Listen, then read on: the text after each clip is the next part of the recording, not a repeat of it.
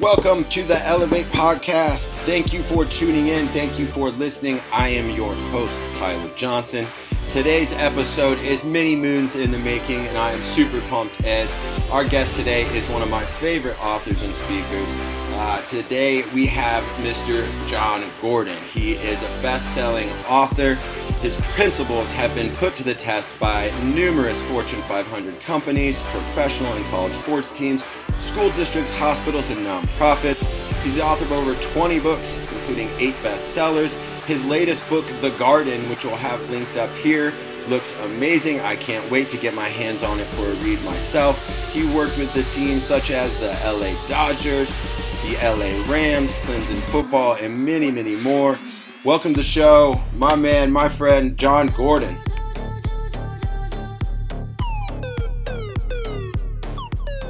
Jon, welcome to the Elevate podcast. Thank you for joining us today. Tyler, great to be with you. Um, for those that might not know your story, in a few minutes, can you take us from Ivy League lacrosse to best-selling author? Well, the only reason why I got to the Ivy League was because of lacrosse. I was definitely not the greatest student. Lacrosse got me into Cornell, no doubt about it. But I learned, I grew, I became – a leader there. I learned about culture and teamwork and really changed my life. The experience truly had a huge impact on me. I would not be doing what I'm doing today if I didn't have that experience playing lacrosse at Cornell. Graduate Cornell, I go down to Texas because I had a, a girlfriend at the time and she lived in Houston. I drove down there. My car actually blew up on the way down, caught on fire, literally left it on the side of the road. I should have known right then and there the relationship was not going to work out found a U-Haul, drove a U-Haul down, winded up leasing a car, waiting tables. We start fighting. I know I don't want to live there. I gave up going to law school to be down there. And I said, listen, I got to go home. She said, if you go home, you know, we're over. I said, I got to go home. So I drive home. I'm devastated. I'm upset. On my way home, I got the CD. I put it in, and it's by Meatloaf. I'll do anything for love, but I won't do that. Got tears go. coming down my eyes. I go home. I start waiting tables at Houlihan's. All my friends went to go work on Wall Street. Thought my life was over. I'm living with my parents. Like, what am I doing? And I knew I needed to move somewhere. So I decided to go to Atlanta. Someone said, check out Atlanta, young city, up and coming. It was the South. Literally went down to Atlanta with a friend. We packed up a car, got an apartment. I start waiting tables down there and started to create my life. Next thing you know, I get a bartending job in Atlanta. Next thing you know, I'm 24 years old. I went up opening a bar. I got my master's in teaching at Emory University. So I taught for a little bit. Then I opened up this bar. I always say teaching led me to open the bar up, which is which is a joke I like to share with teachers. I love teachers, love what they do and respect them so much because again, I had this opportunity to teach and, and learned how challenging it is. So now I'm in the business world. I opened up this bar. I started a nonprofit organization called the Phoenix Organization, raising money for youth focused charities. We did the Evander Holyfield Golf Tournament. We supported the Boys and Girls Club, did a lot with the youth in the community. And then I met my wife. Met my wife outside of, of the bar right after we opened it up. A couple weeks later, we wind up having two children. I'm now 20, nine, 30 years old, went to go work for a dot com. Oh, before that, I ran for city council of Atlanta, walked door to door to 7,000 houses. And I also went to law school at Georgia State for a year and a half and then quit after a year and a half, knowing it wasn't for me. Went to go work for a dot com, two small children, still had the restaurant. We opened up a, another place as well, was doing okay, and had those places. Then I'm, I'm going to uh, work at this company, had a, had a chance to make a a lot of money that I was going to make my gazillions. and then we moved to Jacksonville. I sell uh, the restaurants back to my partners. Uh, I was sort of forced to do that. Uh, they were stealing from me. And so I basically, you know, got bought out, was happy to take whatever money they gave me. They didn't give me a lot, but I didn't want to fight. I didn't want a legal battle. I took that money, moved down to Atlanta. I mean, sorry, moved to Jacksonville, Florida, Ponte Vedra Beach, moving there, working for the dot com wife, two small children. I lose my job during the dot com crash. And that was pretty scary. That was the most fearful time of my life. And that was a huge wake up call. That was when I was like, what am I born to do? Why am I here? And writing and speaking came to me. And I knew I couldn't just write and speak. I had to support my family. So I decided to open a Moe's Southwest Grill burrito place. I was the sixth Moe's in the entire country, the first Moe's in Florida. Second, mortgage our home, 20000 in credit card to open up this one Moe's, put everything we had into it. Again, scariest time of my life, very fearful, but just went for it and opened up this Moe's. Eventually made it successful. That's a whole other story and how we made it successful. Wind up knowing I want to write and speak. Got my first speaking gig in um, uh, in the restaurant. I met the managing partner of New York Life in Jacksonville. Her name was Robin Wabi. She gave me a shot to speak at her company. Gave my first talk. I was like, okay, I could do this. I was nervous, but I could do this. I actually tried to quit and get out of it before uh, beforehand. She said, no, you're not doing that. You're going to do this talk. So I gave the talk. very happy I did. It was energizing, and I thought, all right, maybe I'll try to make a career out of this. And that began the journey of of what I do now. Um, I love it. That was uh, a power power pack. Very condensed. yeah, well well done. Um, you touched on the the dot com thing, and I think when I found your books, it was that story uh, through another podcast. Maybe I was hearing you on because um, I was had a kid and a wife and had lost a job, and it was I really felt where it was coming from. Um, why are moments like that so vital to to our journeys in life? Well, we have these defining moments in our life where we can choose fear or faith. We can go back into the past or or look to create the future. And I think for me that was that was the moment where I had to look to create the future. I had to look to to really decide like who am I? Who do I want to be? I think people are going through that right now. Right now we have to decide like who am I? Who do I want to be? What do I want to create going forward? This has been a time for great reflection to really think about who you are, what you want to be, what you want to build, what you want to create, because the world is like in many ways is burning around us and there's so many challenges and adversity and setbacks and i think that causes you to go deeper into your purpose into your passion into what really matters most so out of all the bad can come out a lot of good and so I'm very optimistic in that. But for each person, it's also a struggle because you have to go through the discomfort of these moments to ultimately define who you are and what you want to be. That's why they're defining moments. So the discomfort is what leads to growth. Discomfort leads to growth. I love it. Um, you've had a, a lot of experience around some great teams, great organizations. Is there a lesson from being around those teams or coaches that uh, sticks out? Well, so many from from so many leaders I've had sure. to work with, have the had the opportunity to work with, wrote the power of positive leadership and the power of a positive team, which are what I've learned from all the leaders I've worked with and all the teams I've worked with. What makes great leaders great? What makes great teams great? And I believe one of the greatest lessons I learned is from Dabo Swinney, who's just a major optimistic, positive person, the most positive leader I've I've ever met, and his belief in his team is what leads them to win. He believes in them more than they believe in themselves. And so I've seen the power of belief. That leadership is a transfer of belief. It's essential. From Nick Nurse, I learned that you have to address the negativity that exists on a team. He put an elephant on his desk the year they won the championship. And so anytime a player walked in, they would see the elephant and they knew they were going to deal with the elephant in the room. They were going to talk about the issue. They were going to talk about the conflict. They weren't going to let things fester. They weren't going to let they weren't going to let bitterness spread. They were going to address the issue, deal with it, heal it, and grow from it. And that's why they won a championship. So I learned that from him. And then I learned from the U.S. women's soccer team. I learned that they would have a uh, debrief after every game. Allie Long told me this in my podcast, and she said that we would debrief after every game and give feedback to each other and talk about what we did wrong and what we could do better. And no one took it personal because everyone wow. wanted to be great for the team and build a great team. And so they were more interested in getting better and improving rather than their own egos. And so that debrief idea and getting better and having difficult conversations and the Seattle Seahawks with Tell the Truth Mondays, where yep. you come together every Monday after a Sunday game and you talk about the truth and no one takes it personal because it's part of the culture. That is really key to building a great team. I'm glad you brought up Nick Nurse. He's a fellow Northern Iowa alumnus. All right. Uh, yeah, bas- basketball for him, football for me, but uh, we're proud of Nick. Um, why can positivity be such medicine to so many symptoms we see, we feel, we're observing? You talked about things feeling on fire lately. Why can positivity be such medicine? Because negativity is what drains you, because doubt and discouragement, distortion, lies, distractions, and division are what we're facing right now. I wrote about this in The Garden, my new book that just came out. Five D's that will sabotage you doubt, distortion, lies discouragement. We don't give up because it's hard. We give up because we get discouraged.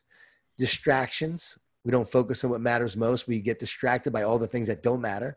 And division the word anxious literally means divided. So many people feel divided right now. And so for me the way we overcome that is through trust which is very positive it's through speaking truth to the lies by encouraging ourselves encouraging others with the truth and the truth is we'll get through this the truth is there is a God. I truly believe that. I know that that is with us, even though it may not look that way at times. That my faith in in God doesn't um, make life easier; it makes me stronger. And just as stars shine the brightest in the darkness, positive people shine the most through adversity. Not Pollyanna positive. This is not about seeing the world through rose-colored glasses. This is knowing that you have the power to overcome the thorns. And so the truth is that we can encourage ourselves and we be we're positive and we just take it one day at a time and we control what we control and we do that every day and by staying positive you have hope for one more day and that keeps you going until you can turn things around pessimists do not change the world naysayers say you can't do it complainers complain about problems but they don't solve them critics write words but they don't write the future we know that throughout history positive leaders the believers the dreamers the doers that have the greatest impact. They're the ones who transform their teams and organizations. So pessimism is going to bring the country down. And I see so many people that are more pessimistic than ever. And it seems like the media with their doom and gloom is making people feel more pessimism, more pessimistic than ever. And that concerns me. It's like they don't want this country to succeed. They don't want us to overcome. It's so strange what I'm seeing. And so, more than ever, we need to speak truth. We need to seek truth. We need to live with optimism. We need to live with belief. We need to understand we're facing challenging times, but we can learn and grow from what we're going through. And then from there, we then unite and focus on what matters most. So instead of distractions, what matters most, relationships, and really investing in people. That's what matters most. Building yourself and building your family and being there for them is what matters most. And then uniting to self, uniting with your team, and uniting back to each other. So the divisions that are happening right now, that's going to cause us to be weak, but through unity, we'll be strong. And so positivity is how we do all of it. Because if you're not positive, you're not optimistic, if you don't love, which is, is the ultimate positive action, yeah. you're not going to be able to do any of it. You won't be able to overcome. So that's why we need optimism and belief more than ever. And, you know, Duke University did a study on optimists. They found that they worked harder, got paid more, were more likely to succeed in business and sports. And what they found was that because these optimists believed in a brighter and better future, they, they took the actions necessary to create it. It became a self fulfilling prophecy. So, what you believe will determine ultimately what you create. And that's why optimism is so important. Well, thanks for being some medicine today yourself for us. Um, you mentioned the Pollyanna positive. Uh, quickly give us what's the difference between I think you know that Pollyanna positive versus this you know grounded optimism that that serves you and, and can actually be a, a guide to your to your mind. So Pollyanna might be you know what there's racial tension, but we just all gotta love each other. And if we love each other, everything will be great. Well, that is true. There's an element of truth that we love each other, but sure. there's also an understanding that grounded optimism is I need to hear you. I need to listen to you. I need to know that there is systemic racism that does exist and it has existed. I need to understand what you're going through. I need to empathize with you and and and and be there to listen. And if we do that and I listen and I know what things need to be done and criminal justice reform, and we need to address the issues that exist. We need to, I truly, I believe we need to invest in communities and schools, big time, and big children time. and teachers, and we really need to focus on that. And if we do these things, we're going to see improvement. We're going to see growth. That is real optimism, not just Pollyanna. So you're addressing the issue. So for me, it's there's a coronavirus and it exists. And you need to understand and do the research on it and all about it and recognize that it's not a, a hoax it does exist. It is real, but also being very truthful and and and and understanding the different factions of it. Understanding that young people really don't get affected by it, and we're seeing that, and we're seeing that, um, you know, for it's, it's really dangerous for older people. We have to protect the older people. So it's understanding that there's a virus, and we have to deal with that and address that. But it's knowing that this is not going to be the end of us, and that we can take practical steps to work through it and get better and overcome. So that's that's again, you could look at it and say with Pollyanna positive that hey, everything's gonna be great, but you can also with grounded optimism say, hey, here's the facts we're dealing with. This is a challenge. This is a struggle. There are people dying, and we need to address that. And we need to make sure that we protect those who are vulnerable. But this is how we can move through it as a country. And then where you'll start to have disagreements is what policy decisions do you need to make to overcome And That's where people will disagree. And that's where you can get negative again instead of debating. I wish we can just have debates about it, about what might be the best course in anything we're discussing. But that's where the challenge is today is if you disagree with someone, now it turns into to, to, to ugly rather than listening to each other and, and finding the way forward. For me, I'm a truth seeker. I don't have agenda. I want the truth. Let's talk about the truth and get to the truth. And whoever's sharing the truth and who's gonna is, gonna help us move forward, that's what we need to focus on. And I think there's there's there's too many people focus on their sides with biased information, trying to prove their points rather than just seeking the truth. I love it. Part of uh, seeking the truth I found uh, is the role gratitude can help us play. Um, how do you see that? Uh, it's one of the greatest lessons I think I learned from your work. Uh, is just from you know you have a gratitude walks you do. Uh, I've you know created a journal for many years now. Uh, what role do you see gratitude playing on on great teams with great coaches? It's the only way I've been able to get through this time myself is just to practice gratitude each day. right. Used to do a, a walk of gratitude every day. Now I'm doing two walks. So during this whole pandemic, the last three months since March, I go in the morning and I go at night used to just be one a day. Now it's two a day. And it's how I'm staying mentally healthy. When you walk and practice gratitude, the research shows you're flooding your brain and body with these positive emotions that uplift you rather than the stress hormones that slowly drain and kill you. And so by doing that each day, you're creating a fertile mind that's ready for great things to happen. You can't be stressed and thankful at the same time.